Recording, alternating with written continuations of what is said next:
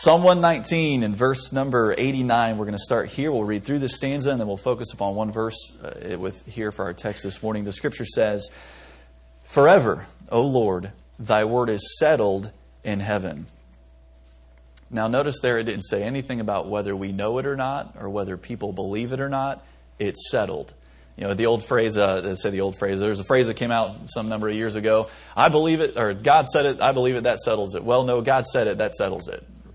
Forever, O Lord, thy word is settled in heaven. Verse 90 Thy faithfulness is unto all generations. Thou hast established the earth, and it abideth. They continue this day according to thine ordinances, for all are thy servants. Unless thy law had been my delights, I should have then perished. I should then have perished in mine affliction. I will never forget thy precepts, for with them thou hast quickened me. I am thine, save me, for I have sought thy precepts. The wicked have waited for me to destroy me, but I will consider thy testimonies. I have seen an end of all perfection, but thy commandment is exceeding broad. And if you would with me this morning, morning focus your attention upon verse 92, where the scripture says, Unless thy law had been my delights, I should then have perished in mine affliction. Affliction is a universal experience. Everyone in here at some point in your life will be touched by affliction.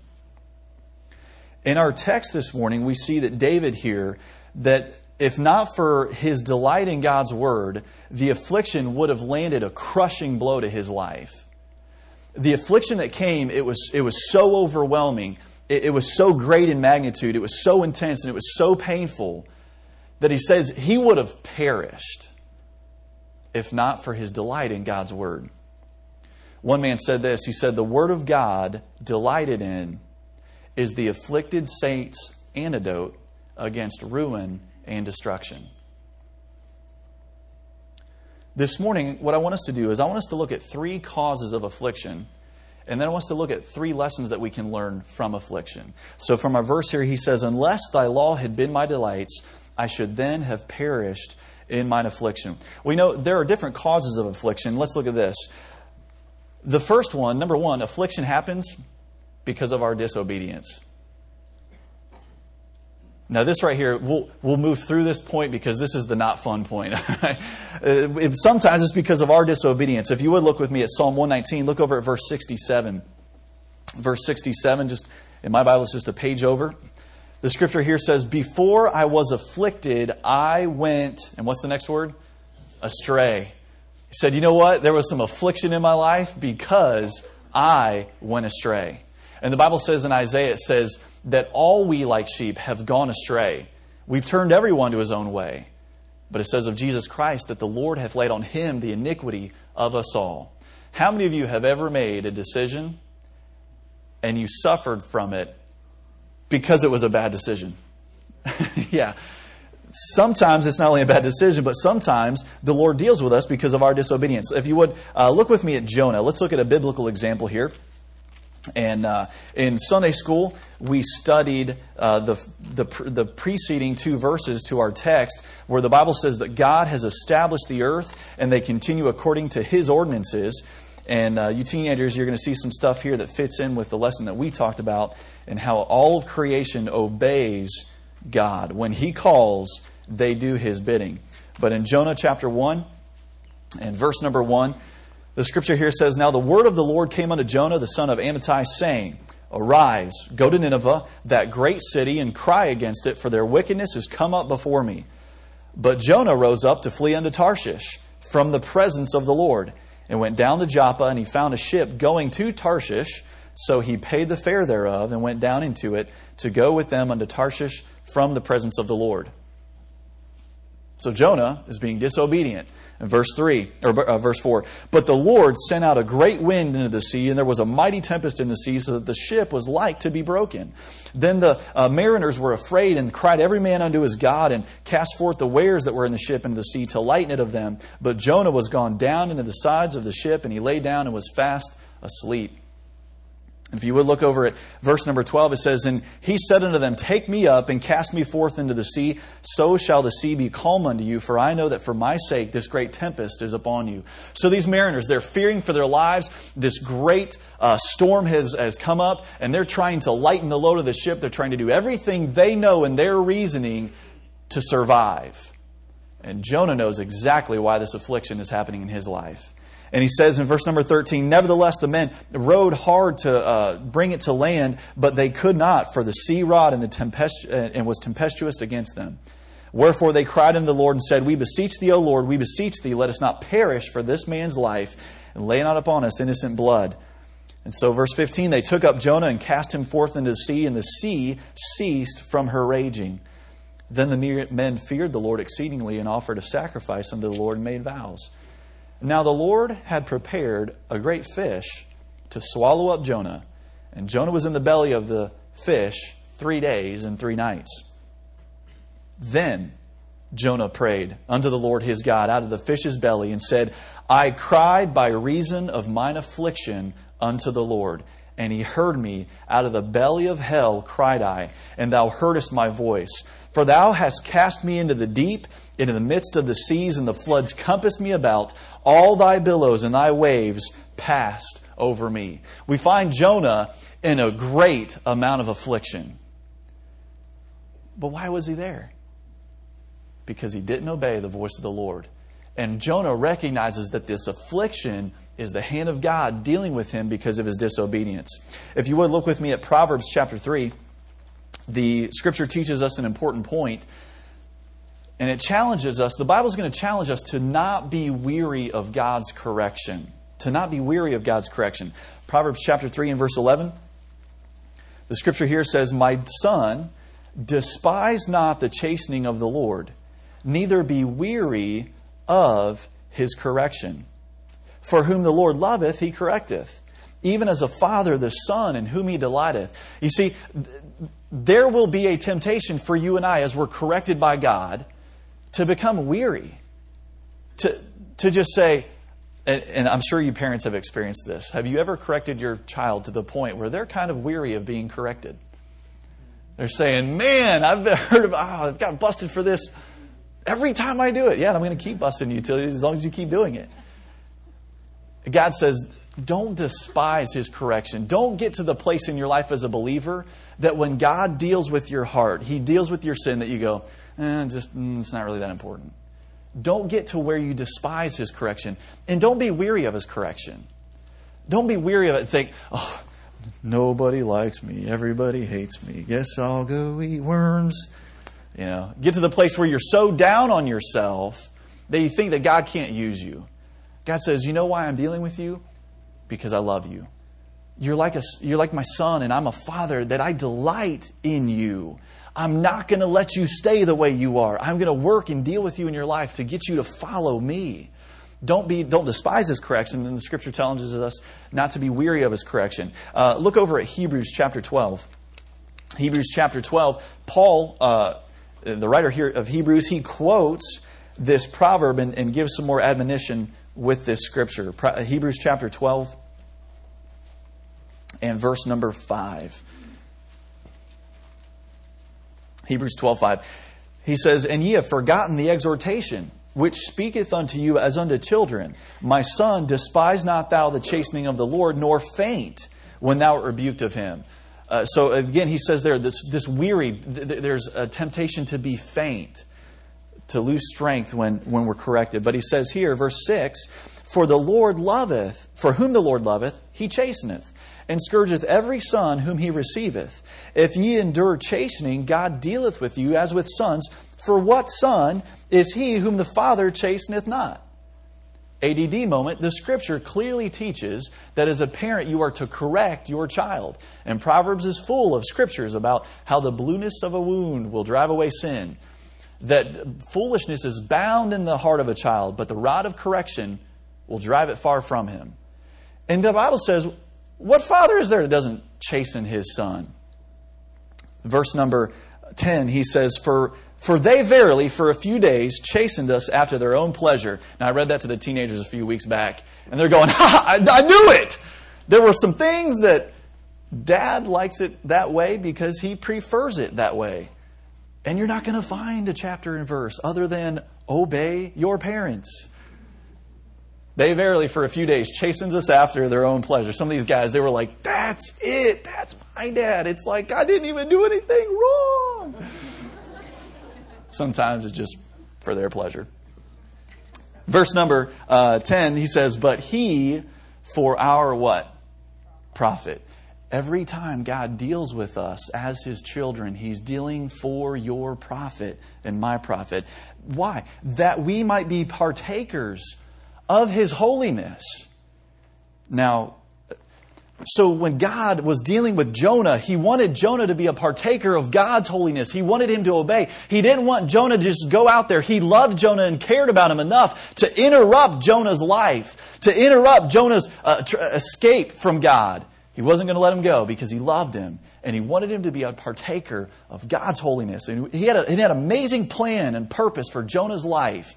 And the most amazing revival recorded for us in Scripture comes when Jonah obeys God.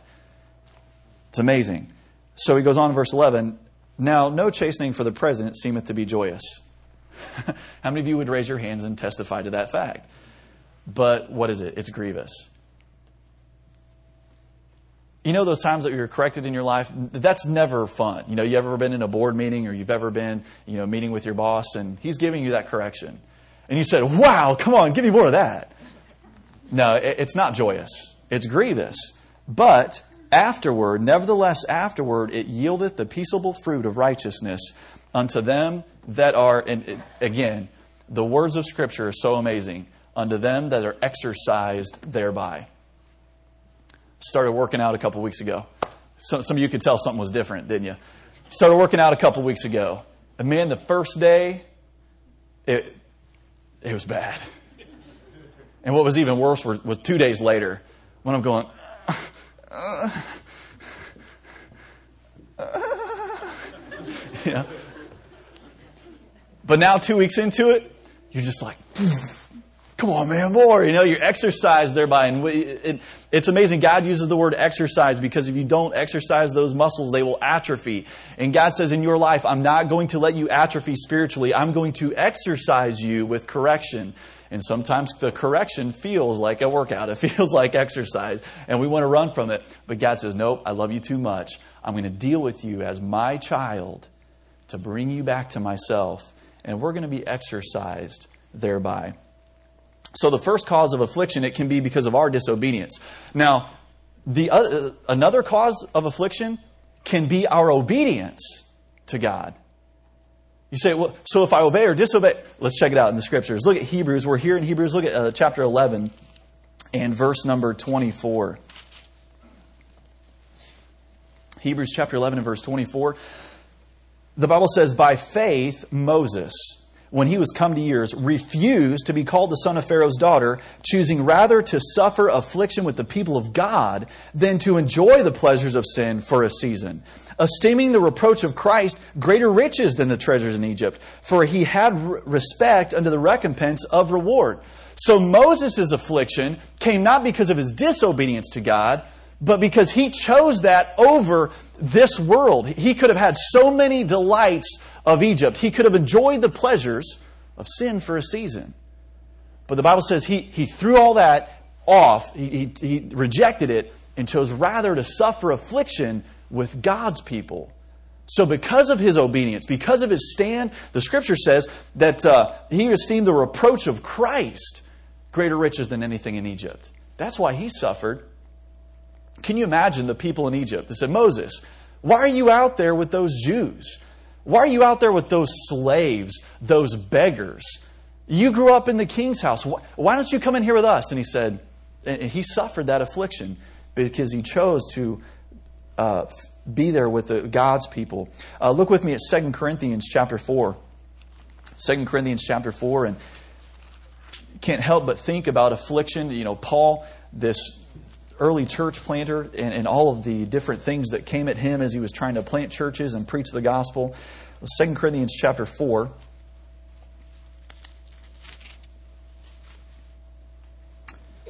He says in verse number 8, 2 Corinthians 4 8, For we are troubled on every side, yet not distressed. We are perplexed, but not in despair. Persecuted, but not forsaken. Cast down, but not destroyed. Always bearing about in the body the dying of the Lord Jesus, that the life also of Jesus might be made manifest in our body. You see those afflictions? We'll look at verse, um, skip down to verse 16. For which cause we faint not, but through our, though our outward man perish, yet the inward man is renewed day by day.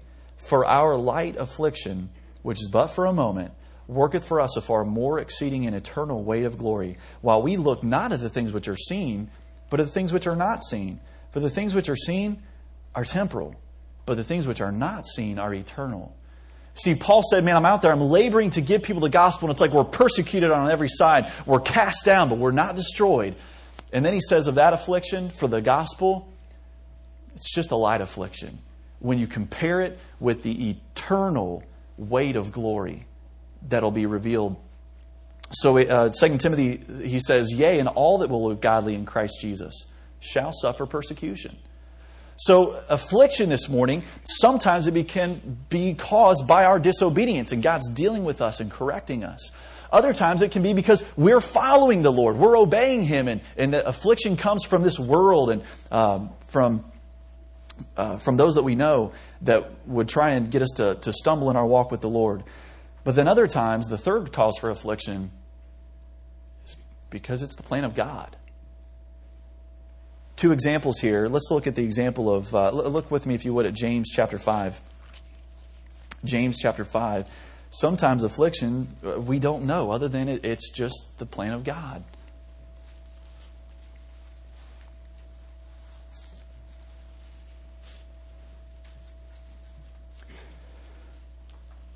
James chapter 5 and verse 10, he's, uh, the scripture here says, Take, my brethren, the prophets who have spoken in the name of the Lord for an example of suffering, affliction, and of patience. Behold, we count them happy which endure. Ye have heard of the patience of Job, and have seen the end of the Lord, that the Lord is very pitiful and of tender mercy. Let's look at the patience of Job. If you would, look with me at uh, Job and look at chapter 30. Job chapter 30. And while you're turning there, you know, many of us were familiar with what happened in Job's life. Job was a man that was immensely blessed by God physically. He had more cattle, more land, more servants he had, uh, than, than anybody else in, in, in that land. He had an, an amazing family. He had a large family. But one day, everything starts to unravel. One day, his life came unglued. And he loses that physical prosperity. He loses his sons and his daughters. They're killed. His land is, is uh, his cattle is stolen by thieves. Uh, different natural disasters come in and wipe out his crops. His life becomes afflicted. But it doesn't stop with the stuff that he had. And you know that we, we could read through this this morning where, the, where God allowed Satan to touch Job physically, but he spared his life. And there are times I'm sure that Job would have just rather died. He's got these boils on his skin, and to try and relieve some of the pressure, they would take uh, clay pots and, and, and, and, break them and, and cut themselves open. And, and Job is just there in, in a physical torment. And uh, he says here in chapter 30, and look at verse number 10 Job says, They abhor me. They flee far from me and spare not to spit in my face, because he hath loosed my cord and afflicted me. They have also let loose the bridle before me. Upon my right hand rise the youth. They push away my feet, and they rise up against me the ways of their destruction.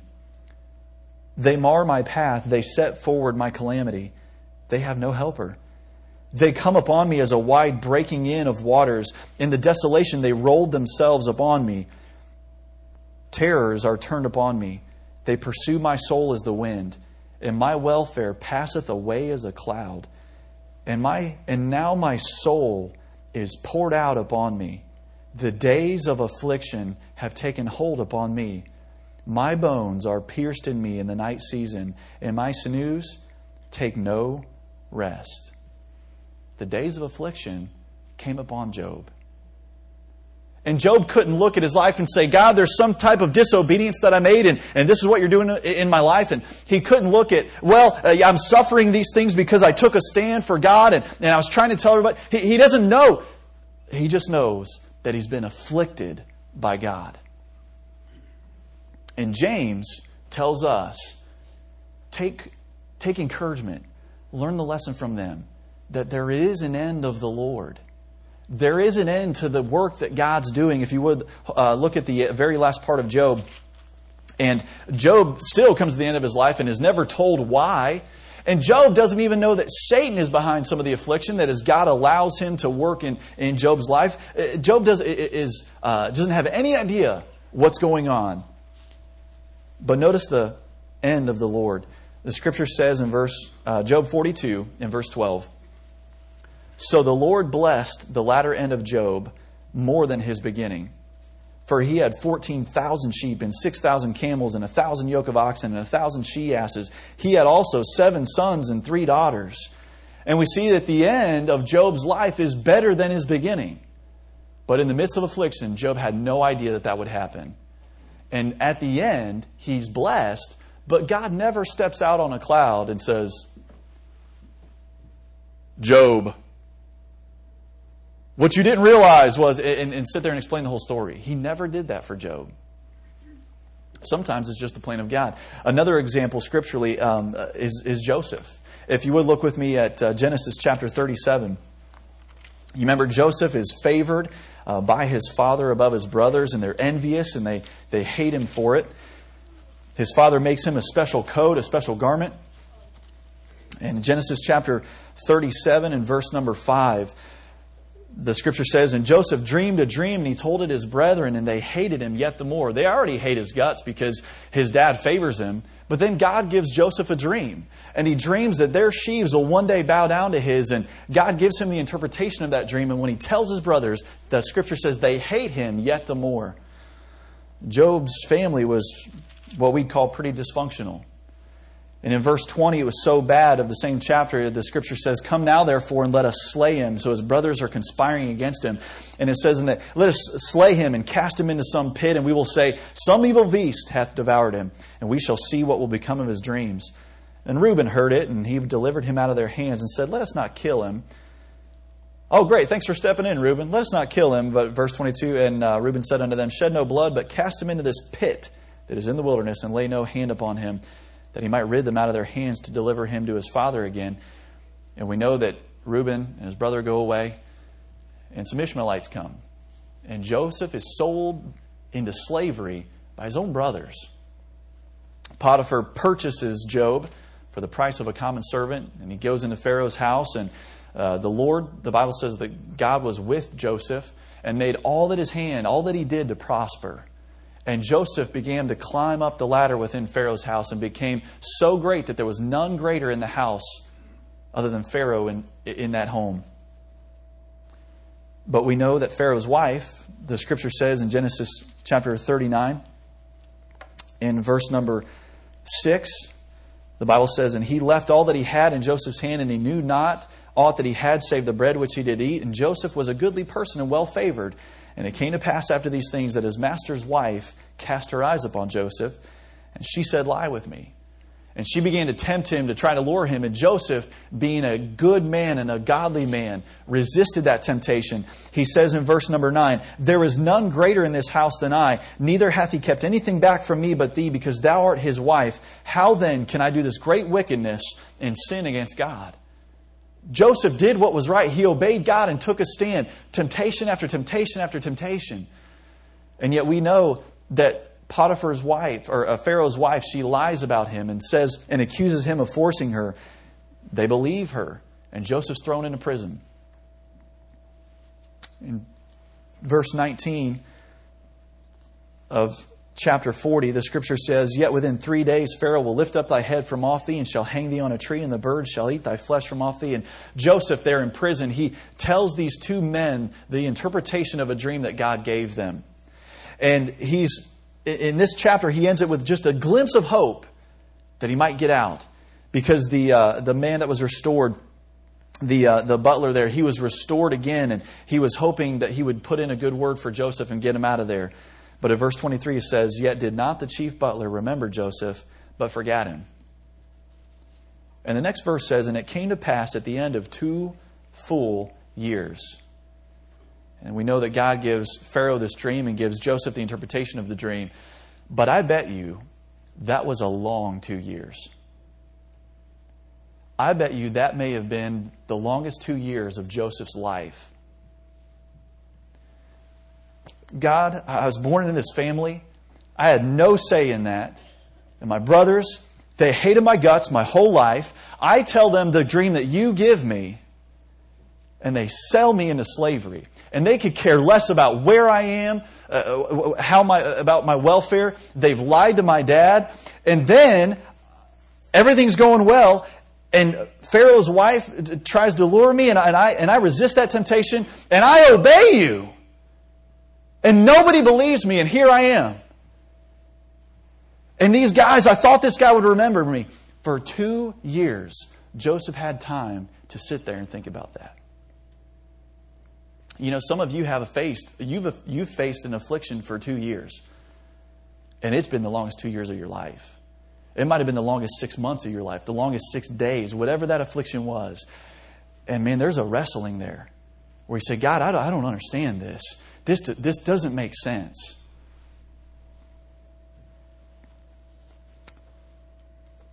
Joseph, though, we know that God gives Pharaoh that dream, gives Joseph the interpretation of the dream, and Joseph is released from prison. And if you would look at chapter 41 and verse 41, the scripture says something very interesting. Genesis 41, 41. The Bible says, And Pharaoh said unto Joseph, See, I have set thee over all the land of Egypt. And Pharaoh took off his ring from his hand and put it upon Joseph's hand and arrayed him in vestures of fine linen and put a gold chain about his neck. And we know that Pharaoh, uh, Joseph is elevated again in Pharaoh's house and in Pharaoh's uh, kingdom here. And in verse 52, if you would or notice in verse 50, the Bible says, And unto Joseph were born two sons before the years of famine came which Asenath, the daughter of Potiphera, priest of On, bare unto him. And Joseph called the name of the firstborn Manasseh. For God, said he, hath made me forget all my toil in all my father's house. And the name of the second called he Ephraim. For God hath caused me to be fruitful in the land of my affliction. You see, Joseph came out of that with a good attitude. He came out of that with an amazing faith in God, where he said, I've been in this land of affliction for a long time. But God caused me to be fruitful in that affliction. God didn't take him out of it, He made him fruitful in it. Acts chapter 7, it says this And the patriarchs, moved with envy, sold Joseph into Egypt, but God was with him and delivered him out of all his afflictions and gave him favor and wisdom in the sight of Pharaoh, king of Egypt. And he made him governor over Egypt and all his house. And if you remember in James, it said, Take these guys, these prophets, as an encouragement, as an example, because they had patience. And, and we've seen the end of the Lord. Job ended with double all that, uh, of what he had. Um, but Joseph here, look at how he ends in uh, chapter 45 and verse 4. Genesis 45. In verse 4, he's there and second in command in the kingdom. But he realizes an amazing, an amazing truth in verse number 4. He says, And Joseph said unto his brethren, Come near to me, I pray you. And they came near. And he said, I am Joseph your brother, whom you sold into Egypt. Now therefore be not grieved nor angry with yourselves that you sold me hither, for God did send me before you to preserve life. You see, Joseph removed all the secondary causes of what was going on in his life. He didn't, he said, he was able to say, Guys, you sold me. But there was a much greater power a much greater authority, a much greater God at work than you. You sold me, but God, God sent me. And I wonder if there's a circumstance in our life right now where we say, man, that boss, this job, this, my wife, you know, if there's a certain circumstance that we look at and we see these secondary causes, and if we would pull back the curtain by faith and say, God, you're the one that's designed this all. You're the one that's the master of what's going on. And God, they sold me, but you sent me. Now, the affliction that you're in in your life, you may not be able to say exactly why. Joseph didn't realize that for years. But through that time, God was with him and he didn't lose his faith in God. He didn't lose his faith in God. Let's look at these three lessons from affliction. We've seen the three reasons. I feel like if I end there, man, it's kind of a dampener right there. That's, that's kind of a bummer. What are lessons that we can learn in affliction? Turn back with me to our, our text. Look at Psalm 119. Psalm 119. The first lesson that we can learn from affliction, we can learn about the goodness of God we can learn about the goodness of God. Psalm 119 and verse 67. The psalmist here, David here, he says, Before I was afflicted, I went astray, but now have I kept thy word. Has there been a time in your life when God's dealt with you, God's corrected you, God's convicted you about that sin, and you can look back now and give testimony and say, God changed my life. Uh, before I was afflicted, before God convicted me about that, I went astray, but now I've kept his Word. God is dealing with us when he, in some of that correction as a son. God could have let the psalmist go. He could have let David go. When David sinned with Bathsheba, he could have said, Fine, have it, have it your way. But God dealt with him and sent Nathan, that prophet, and corrected him. And he says, Now I've kept thy word. So we can learn about the goodness of God. Um, a couple of scriptures. 2 Corinthians 7 says this For godly sorrow worketh repentance to salvation not to be repented of, but the sorrow of the world worketh death. You see, sorrow can do two things. It can even drive it can either drive us to God and his word, or a worldly sorrow can drive us away from God. Uh, Paul says, I don't want you to be swallowed up with over uh, I don't want you to be swallowed up with much sorrow. And there are people that take their own life I'm sure there's somebody that this week they took their life because they were so sorrowful about who they were or something they had done and they didn't know Christ. And God says, Listen, I want you to sorrow to repentance to turn to me. Romans 2 4 says that, he says, not knowing that the goodness of God leadeth thee to repentance. It's, God good, it's God's goodness, it's God's correction that leads us to repentance. Um, here in verse 68, right after uh, we've just read, uh, Before I was afflicted, I went astray, but now I have I kept thy word. Thou art good and doest good. Teach me thy statutes. In that affliction, if we will learn and remember, no matter what is happening, no matter what we understand or don't understand about our situation, that God is good. And what God does is good. So not only can we learn about the goodness of God, we can learn about the priorities of God. In verse number 71, he says this It is good for me that I have been afflicted, that I might learn thy statutes. The, the law of thy mouth is better unto me than thousands of gold and silver. You see, what happened in his affliction? He realized that he needed to learn God's word. He needed to have different priorities than what he'd had before. It had taught him to be humble. It had taught him to number his days and realize you don't have forever on this earth and that we ought to treasure the word of God. He says in verse number 162, I rejoice at thy word as one that findeth great spoil. As one that findeth great spoil. Can't help but think of spoil. You think of the different times the children of Israel went in and captured the city and they had great spoil. Or you think of a uh, it was awesome seeing uh, Wednesday night with Awana the kids on their pirate and their pirate costumes. Did you guys have great spoil? Arr! Did you hear about the pirate movie? Yeah, it was rated R. Bad. Okay, we'll keep moving on. They had great, he says, I look at your word, it's, it's great spoil. Job 23 12, he says, I have esteemed the words of his mouth more than my necessary food. I have esteemed the words of his mouth more than my necessary food. So he learns about the goodness of God. He learns about God's priorities for his life and how important this book needs to be. And then he learns about the faithfulness of God. In uh, our psalm here, 119, look at verse 75.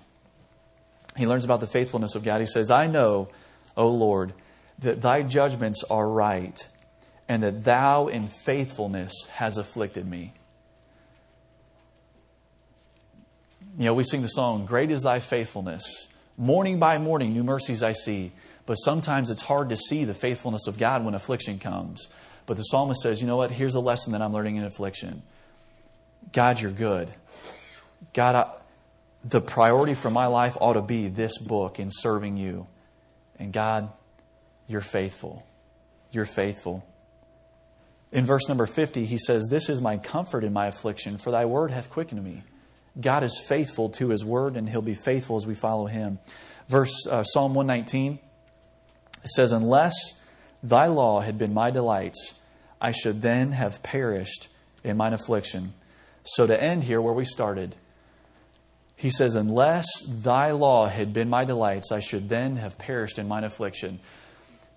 Guys, there might be an affliction coming in your life that you will perish if you don't delight in God's word. Now, here's an amazing thing the Bible says, Jesus Christ said, I give unto them, my sheep, I give unto them eternal life, and they shall never perish. We're not talking about you as a believer losing your salvation. You can't lose something that you're not keeping. Jesus Christ is keeping that.